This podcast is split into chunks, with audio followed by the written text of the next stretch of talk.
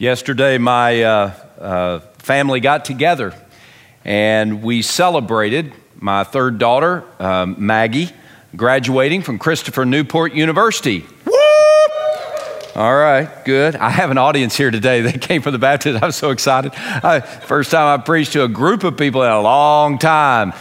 So I apologize immediately for all that you're going to get. But we got together and my daughter and son-in-law and my granddaughter, Nora, got to come over and be with us, and that was such a special time. And I got to hold little Nora, and that was so precious. But really what captured my attention was as we were gathered around, and my daughter Elizabeth was holding her little baby girl in her arms, and how content and how peaceful little Nora was because she was nestled in the grip of her mother. And as I was watching that, and as I was thinking about all kinds of different things about my life and about our family, about watching my wife hold each one of our four daughters just like that, and the security that those girls experienced in that moment. I thought about my parenting, and I don't know if you're a parent like I am, make a lot of mistakes and a lot of missteps. There are a lot of things that I wish I could go back and undo, and I know we all feel that way. But one thing about mothers that they get right, one thing about parenting that is right, is in that moment when that little baby feels so secure in her mother's arms. And that's really what God desires for you and me every single day, to find the security that He offers us nestled in His embrace. He wants you and me to experience the security that the psalmist talked about in verse 8 of chapter 4, Psalm chapter 4, verse 8. We're going to look at all of chapter 4, but I want you to take note of verse 8. Here's what the psalmist said. This is how he ended the psalm. He said, I will both lie down and sleep, lie down in peace and sleep. For you alone, O Lord, make me dwell in safety. I will both lie down in peace and sleep, for you alone, O Lord, make me dwell in safety.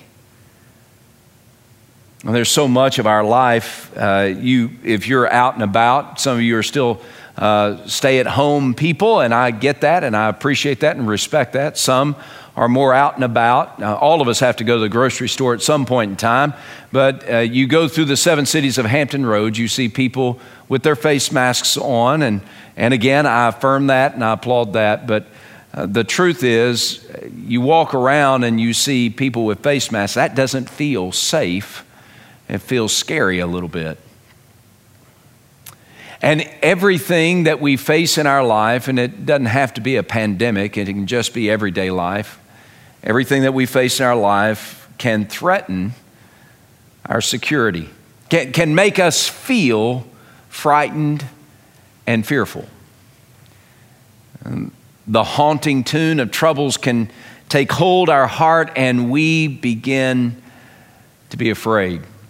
That's where the psalmist was, David. He was in that place of anxiety and fear. He was in that place of struggle and trouble. He was overwhelmed by despair and swallowed up by despondency, all because of the disappointments or the difficulties that he was facing. And that's where all of us are at different times. But I want you to know that today and every day, God longs for you to find security in His embrace, to feel safe and secure. And we can. Even though there are people that we encounter and we ourselves at different times, we feel that sense of I am not secure and I don't feel safe. The troubles are louder than my peace, and I just don't know what to do. When you go through those dark nights of the soul, when things are overwhelming to you, you desperately need to have hope that you can be secure. And this psalm speaks to that need. It speaks to the need of every human heart. We need the security, and that security comes from God. Listen to the psalmist. Let's read the whole psalm of Psalm chapter 4. The psalmist begins, "Hear me when I call, O God of my righteousness. You have relieved me in my distress." Let me stop right there. That verb relieve, you have relieved me. That verb relieve means you make room for me. Now, why did God need to make room for the psalmist? Well, it's what distress means. You've relieved me in my distress. That noun distress literally means to be captured in a vice grip of troubles surrounding you. There are troubles on every side, and they're squeezing hope out of you. But God comes along and He makes room in that season of squeezing. He gives relief in the distress. Have mercy on me and hear my prayer. That's verse 1. Verse 2, how long, O you sons of men, will you turn my glory to shame? How long will you love emptiness and seek falsehood? But know that the Lord has set apart for Himself him who is godly. The Lord will hear when I call to Him. Be angry, or another word there, depending on your translation, is tremble. Be angry and do not sin. Meditate within your heart on your bed and be still. Offer the sacrifices of righteousness and put your trust in the Lord. There are many who say, who will show us any good? Lord, lift up the light of your countenance upon us. You have put gladness in my heart more than in the season that their grain and wine increased. I will both lie down in peace and I will sleep. For you alone, O Lord, make me dwell in safety. You know what the psalmist is talking about here? He's talking about the difference belonging to God makes in our life. I've said, and it's true, that God wants to hold you in His arms the way my daughter holds my granddaughter, the way my wife has held each one of our girls. And God wants to hold you like that. He wants to bring you security and safety so that you can lie down in peace and sleep, so that you can have, verse 7, joy that's overflowing. But that only happens when you're part of God's family. It doesn't happen just for anyone. It happens when you're part of God's family. And again, I need for all of us to understand and clearly comprehend that there is a problem with me being part of God's family. There's a problem with you being part of God's family. The problem is we have sin, and that sin that you and I have, and all of us have it, all of us have lied at some point in time, all of us have spoken a word in anger at some point in time, all of us have done something that God didn't want us to do. We've broken the covenant or the promises or the desire or the design that God has. That's called sin. And because we're all guilty of sin, a holy God is separated from us. We're not part of God's family. Our sin has separated us from God. And there's not anything that you and I can do in our own strength or our own ability or our own good works that can bridge the distance that our sin has created between us and God. We're separated from God. There's no amount of religion. There's no amount of religious efforts. There's no amount of doing a bunch of good to make up for the bad. Karma doesn't work in God's family. There is nothing that you and I can do in ourselves to bridge the distance that our sin has created. But God still longs to hold you in his arms and to bring you into his family. And that's what Jesus is all about. You see, Psalm 4 makes sense only when you're part of God's family. And the only way we can be part of God's family is through faith in Jesus. Now, here's what Jesus has done, and here's who Jesus is. The Bible tells us that God sent Jesus out of heaven's throne to become a baby in Bethlehem at Christmas. And that is Jesus, who is and always has been God, became flesh and bone. Now, why would Jesus leave the royal robes of heaven in order to take on the skin and walk in the sandals of a man? So that he might fulfill everything that God requires on earth. So that he might be perfect. So that he might walk perfectly in sync with the will of God. Now, you and I have sinned, and that has separated us from God. But Jesus, fully God, fully man, Jesus never sinned. Even though he was tested at every point, even as we are, yet he never sinned. Now, why did he do that? So that he might be the perfect sacrifice to bring forgiveness, not to himself, he didn't need it, so that he might bring forgiveness to people like you and me, sinners separated from God. And that's what the cross is about. You know, when we talk about the cross of Jesus, we're talking about Jesus dying on a cross, which he literally did 2,000 plus years ago in a place called Jerusalem, right outside the city gates.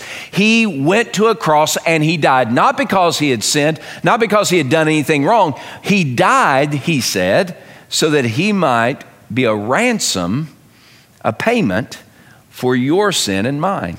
Jesus died for my sin upon a cross in my place. His death on the cross was payment for my sin so that I might have a relationship with God.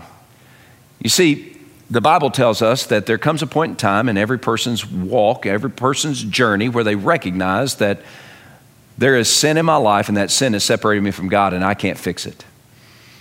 And God, by his grace, points us to Jesus and what Jesus did on a cross. He died for us so that he might bring us into God's family. And so many of us who are watching and listening and here this morning, we have experienced that new life that Jesus provides. Through his death and through his resurrection, he provides a new life. He builds a bridge so that we might be brought into God's family when we repent our sin, turn from this old way of doing life, and trust in Jesus. When we look to Jesus as our only hope and we fall before him and say, Jesus, will you rescue me? Will you bring me into God's family? And God, by his grace, takes us by the hand and brings us into his family. He brings us up into his arms, and he holds us close, and he rescues us.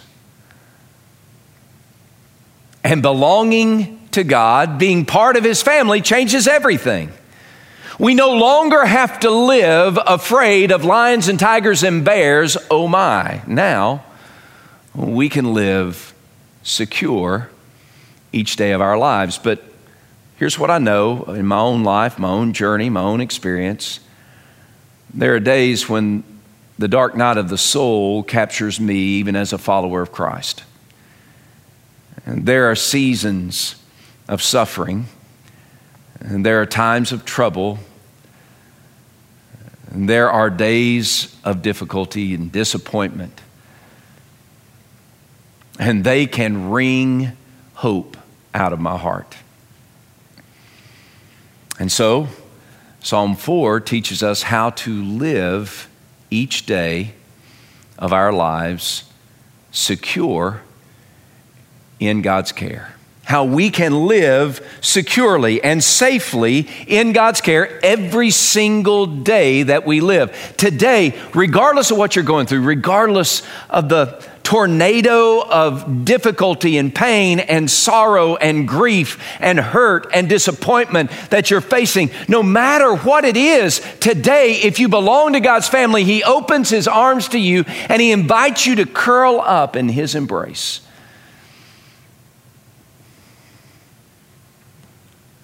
So how do we curl up in His embrace? What is it that this psalm teaches us about living securely today? How can we live each day in the security of God's care? Now, that's really what verse 6 is asking. If you look at verse 6, there were people around the psalmist and they were saying, who will show us anything good?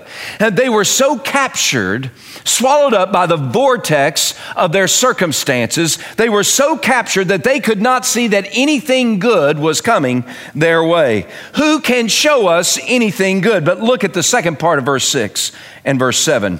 The Lord lift up the light of your countenance upon us. You put gladness in my heart, more than in the season that there is grain and wine increased. What the psalmist is saying is, yes, there are times when we ask, is there anything good? And there are moments when people around us, is anything good going to happen? Is it going to be one more bad news moment after the other? Is there anything good going to happen? Can anything good happen in my relationships? Can anything good happen in my work? Can anything good happen? The answer to that is yes. The prayer, the second part of verse 6 is, Lord, lift the light of your countenance upon us. God, shine your face toward us. Oh God, will you turn the faucet of your favor upon us so that we can soak in your presence. That is where joy comes from. Even when we're squeezed tightly by the circumstances that we don't like, we can find joy, we can find peace, we can find sleep because we are in the presence of God and He is holding us close and He's nourishing our soul with His presence. Now, that's where we end up. That's the answer to the question, can anything good come out of here? But how do we live by that every day? Well, we live secure in God's grip of love. We live securely in God's care, first when we turn to the God who takes what's wrong and makes it right. We turn to the God who takes what's wrong and makes it right. And that's what the psalmist is talking about in verse 1. He said, hear me, O Lord.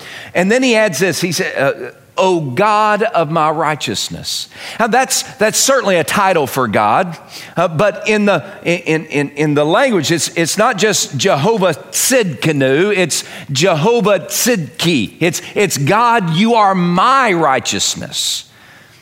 Now, God, you've taken what's wrong in me and around me, and you've made it right. You take what's broken in me, and you make it whole. You take what's broken around me, and you make it whole. When we look at our lives, I can't help but think about those seasons in my life or in the life of my children when I fell and scraped my knee. And my mom would call and say, Eric, what's wrong? I'd say, I fell and I scraped my knee. And she'd say, come here, honey. And she'd bring me up into her lap and she'd put a little Band-Aid on my knee and then she'd kiss it. She'd say, there, all better. And there's something magical about a mama's kiss, isn't there? It wipes away the pain of that scrape. You know, it doesn't end when we're kids. I've watched my wife, the mother of my daughters, in those seasons when my girls had fallen and there are bruises on their soul, there are wounds in their heart, and they've cried out, I'm hurting.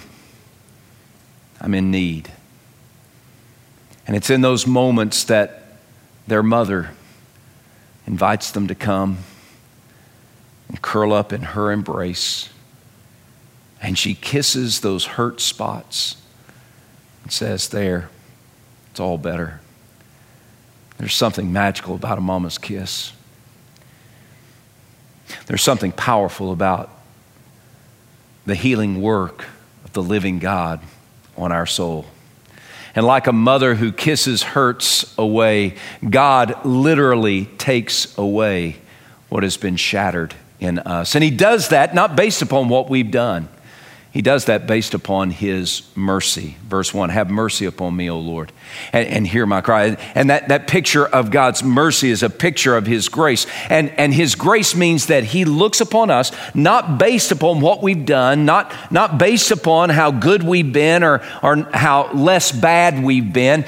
God responds to us based upon his character, based upon his faithfulness, based upon his loving heart. And he looks to us and he comes to us to bless us with his healing work and make whole what has been broken in us. I don't know what's broken in your world. I know what's broken in mine.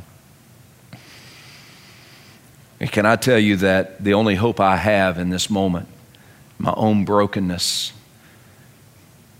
is to cry out to God and turn to him, because he's the only one who can set right what's wrong. You want to find security? You want to lie down in peace and rest? Then turn to the God who sets right that which is wrong. The second thing that we see in this passage comes in verse 2. And verse 2, the psalmist said, how long, O you sons of men, will you turn my glory to shame? How long will you love worthlessness or emptiness and seek falsehood? Oh, what's he saying there? Well, he turns his attention to his friends in the room. And he says, you need to refuse to chase empty things. Refusing to chase empty things. I, like a mama warns her son or daughter, don't chase after that. It will lead you nowhere good. My mom has consistently called to check on me and warn me when she thinks I'm headed for trouble. I've watched my wife, being the mother that she is, with a heart of love for her children, when she sees them beginning to pursue worthlessness or buy into falsehood, she will step between her daughters and danger, and she will warn them, don't go down that path. Don't walk that path. It is empty. It will not satisfy. It will lead to disaster. In the same way, the psalmist warns us today. He says, you want to find security for your soul under God's care each day. Not only do we turn to the God who sets right that which is wrong, but we need to refuse the wrong outright. We need to refuse to walk down a path toward worthlessness. Now, what is worthlessness and falsehood in this context? Verse 2, worthlessness and falsehood. Worthlessness is the same word that the Old Testament uses for idol.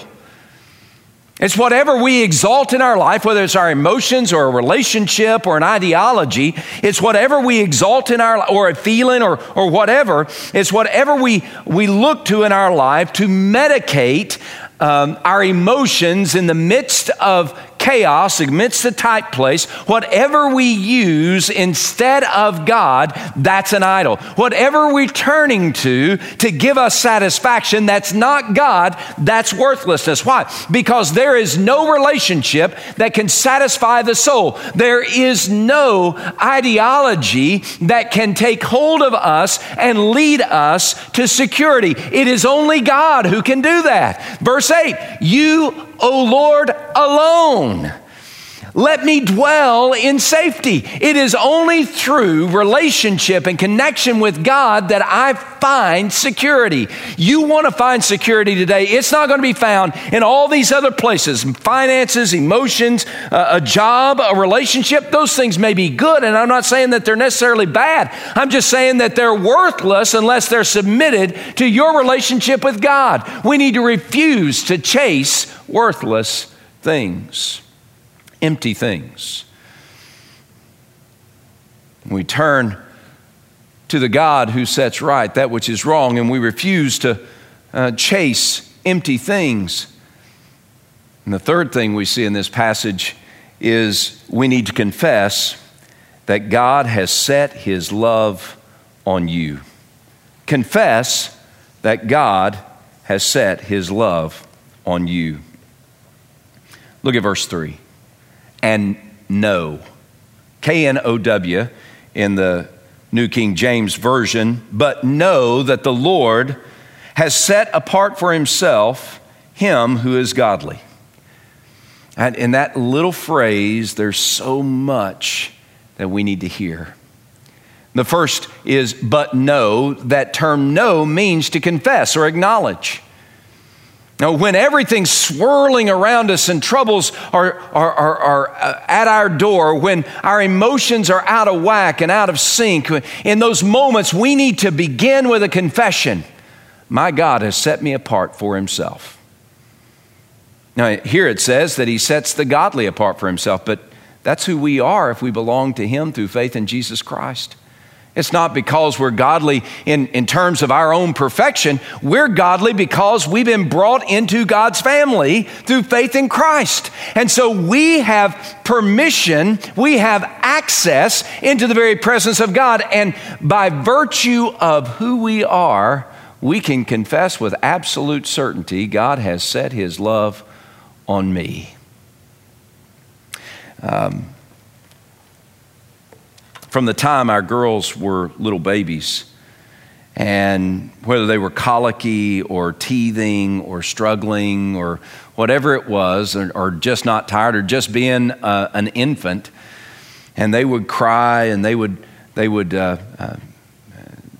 announce their displeasure with their situation. Edie began to do this. She would take them in her arms, and she would look down at them, and she would sway with them, and then she'd begin to sing. Mama loves you. Daddy loves you. Grandma loves you. Papa loves you. Mama loves you. Daddy loves you. Grandma loves you. Papa loves you. And with the soothing song of her love for her daughter, eventually those little girls would find their rest. That's what the psalmist is saying. See, God wants you in his arms. And in his arms, he wants to sing his song of love over you. He wants you and me to soak in the certainty of his abiding love, his tender love, his compassionate love. And he hears us crying. And he answers with his love. Whatever it is you're going through today, listen. Be still and listen as God sings his love song over you. Look at verse 4. He says, be angry or tremble and do not sin. Meditate within your heart on your bed and be still. What are we going to meditate on? He's saying meditate on this wondrous love where God has set us apart to be part of his family, where he's brought us up into his arms to nourish our soul with his love. He's saying, meditate on this love. Be still and think about this love. Friends, we are the object of God's love. And because we belong to him, we can have confidence that he will hear our cry and he will sing even stronger that song of love for you and me. If we would spend more time in the stillness of God's presence, we would find more contentment in the security He provides. If we would spend more time in the stillness of God's presence, we would begin to understand how that His love gives us courage even in the raging circumstances that we face. If we would spend more time in the stillness of God's presence, then we would taste more fully the hope of His securing love. How can we live secure in God's embrace each day? Turn to the God who sets right what is wrong. Refuse to chase empty things. Confess that God has set His love on you. Listen to His song of love. And then trust the Lord in a lifestyle of worship. Again, look at the beginning of verse 4. It says, "Be angry and do not sin," or "tremble and do not sin." Whatever the psalmist meant there, he did mean one thing for sure, is that we must live a life of obedience to God, that there is one sure way to feel insecure, and that is to disobey God. And go down in verse 5, he says, "Offer sacrifices of righteousness." Now, offering sacrifices of righteousness, offering the right kind of sacrifices. He's talking about worship here. Worship has different angles, but two specific angles that it has. It includes the songs we sing and the prayers we pray. That's one aspect of worship. It's where we sing praise to God and we say our prayer to God. That's one aspect of worship. But the other aspect of worship is more comprehensive and more consistency in our everyday life. It's not just saying words or singing words. It's actually living a life of obedience, sin not. It's living a lifestyle of obedience. It's what the Apostle Paul was talking about in Romans chapter 12. He said, "Therefore I beg you by the mercies of God that you present yourselves a living sacrifice, which is your reasonable service of worship. And do not be conformed any longer to the mold of this world, but be transformed by the renewing of your mind, that you might prove that which is the good and acceptable and the perfect will of God." A living sacrifice, that means that we are to live each day sacrificially, conforming our lives to who God wants us to be, and to live a lifestyle of obedience. Worship is not worship if it doesn't lead to a lifestyle of obeying God.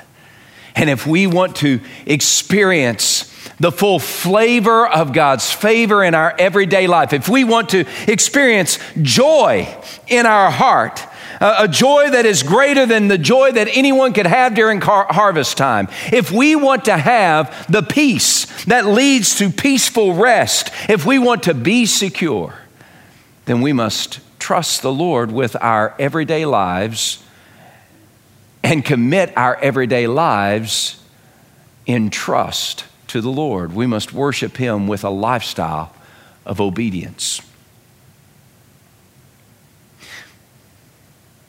There is no mother I know. I'm sure they're out there, but there is no mother I know, and there's never been a mother in my life that did not want the absolute best for her children. There's not a mother I know that doesn't desperately desire for her children to experience security, even when storms arise and the thunder rolls and the lightning flashes. I'm thankful that my mom was that kind of mother to me. And in her nurturing embrace, I was secure. And I'm thankful that my wife is that kind of mother to our daughters. And in her nurturing embrace, they are secure. And I'm so glad that my granddaughter has found that in the arms of her mother, my daughter, and in her embrace, Nora is secure. The good news about God is that He wants to bring good news to you. And He invites you to curl up in His embrace, to lie down in peace, to rest, to be secure. So how can you move from here to hope? If you're here today and you have yet to embrace Jesus as Savior and King, if you've not yet crossed that line of faith to become a follower of Jesus Christ, the first step to security in this life and in eternity is to set your faith on Jesus. Now, what that means is that you know that what you've done in your life is not sufficient to bring you into God's family, and there's nothing you can do in your life to make you sufficient to be part of God's family. That's just a confession and admission that we all must make, that our sin has separated us from God. But it is also an acknowledgement that God loves you and that He sent Jesus to rescue you, to build a bridge between you, a sinner, and God who is holy. You see that Jesus died in your place for your sin on a cross. And through His death and resurrection, you can have a new life. And you depend upon Jesus and Jesus alone to make you right with God and to bring you in God's family. Now, if that's your heart's desire, if that's the longing of your soul today, and you're within the sound of my voice, I want to invite you to cross the line of faith, to repent, turn from your sin, turn away from this way of life, separated from God, and trust in Jesus, who alone can bring you into a relationship with God. To turn from your sin and to trust in Jesus.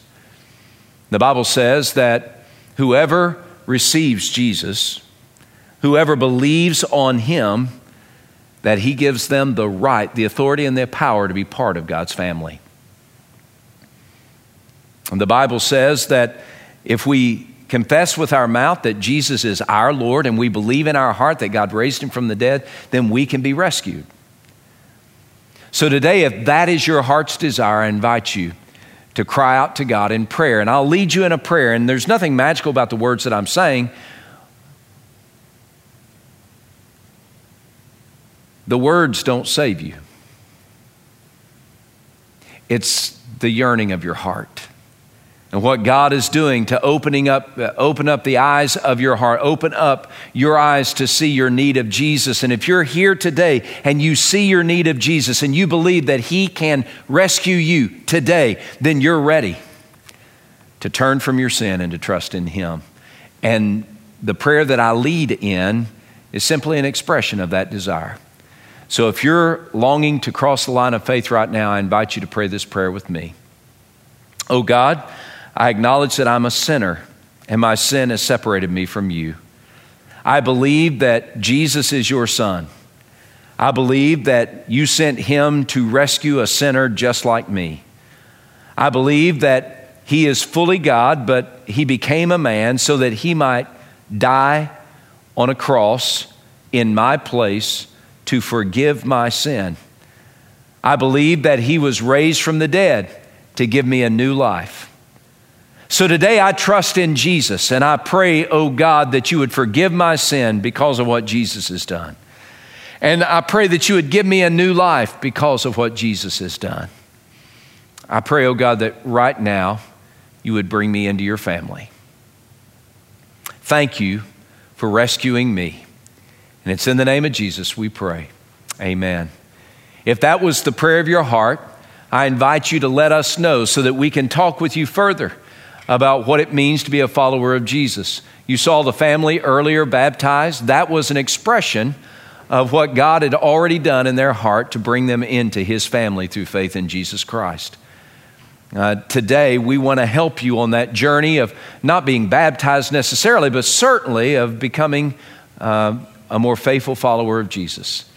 So today, if you prayed that prayer, text Jesus, J-E-S-U-S, to the number on the screen, or you can email me at pastor@firstnorfolk.org and just let us know that you prayed this prayer and you want us to follow up with you in some way. Today, God has given us the opportunity to walk through the turmoil and the trouble and the difficulties of life secure and safe. So turn to the God who sets right what is wrong. Refuse to chase empty things.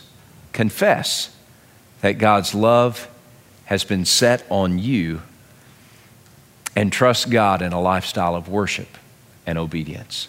Oh God, in these moments as we respond to you and continue to respond to you through prayer and praise, I pray, oh God, that you would encourage our hearts, that we would rejoice in what you have done for us in the person of Jesus Christ. And it's in the name of Jesus we pray. Amen.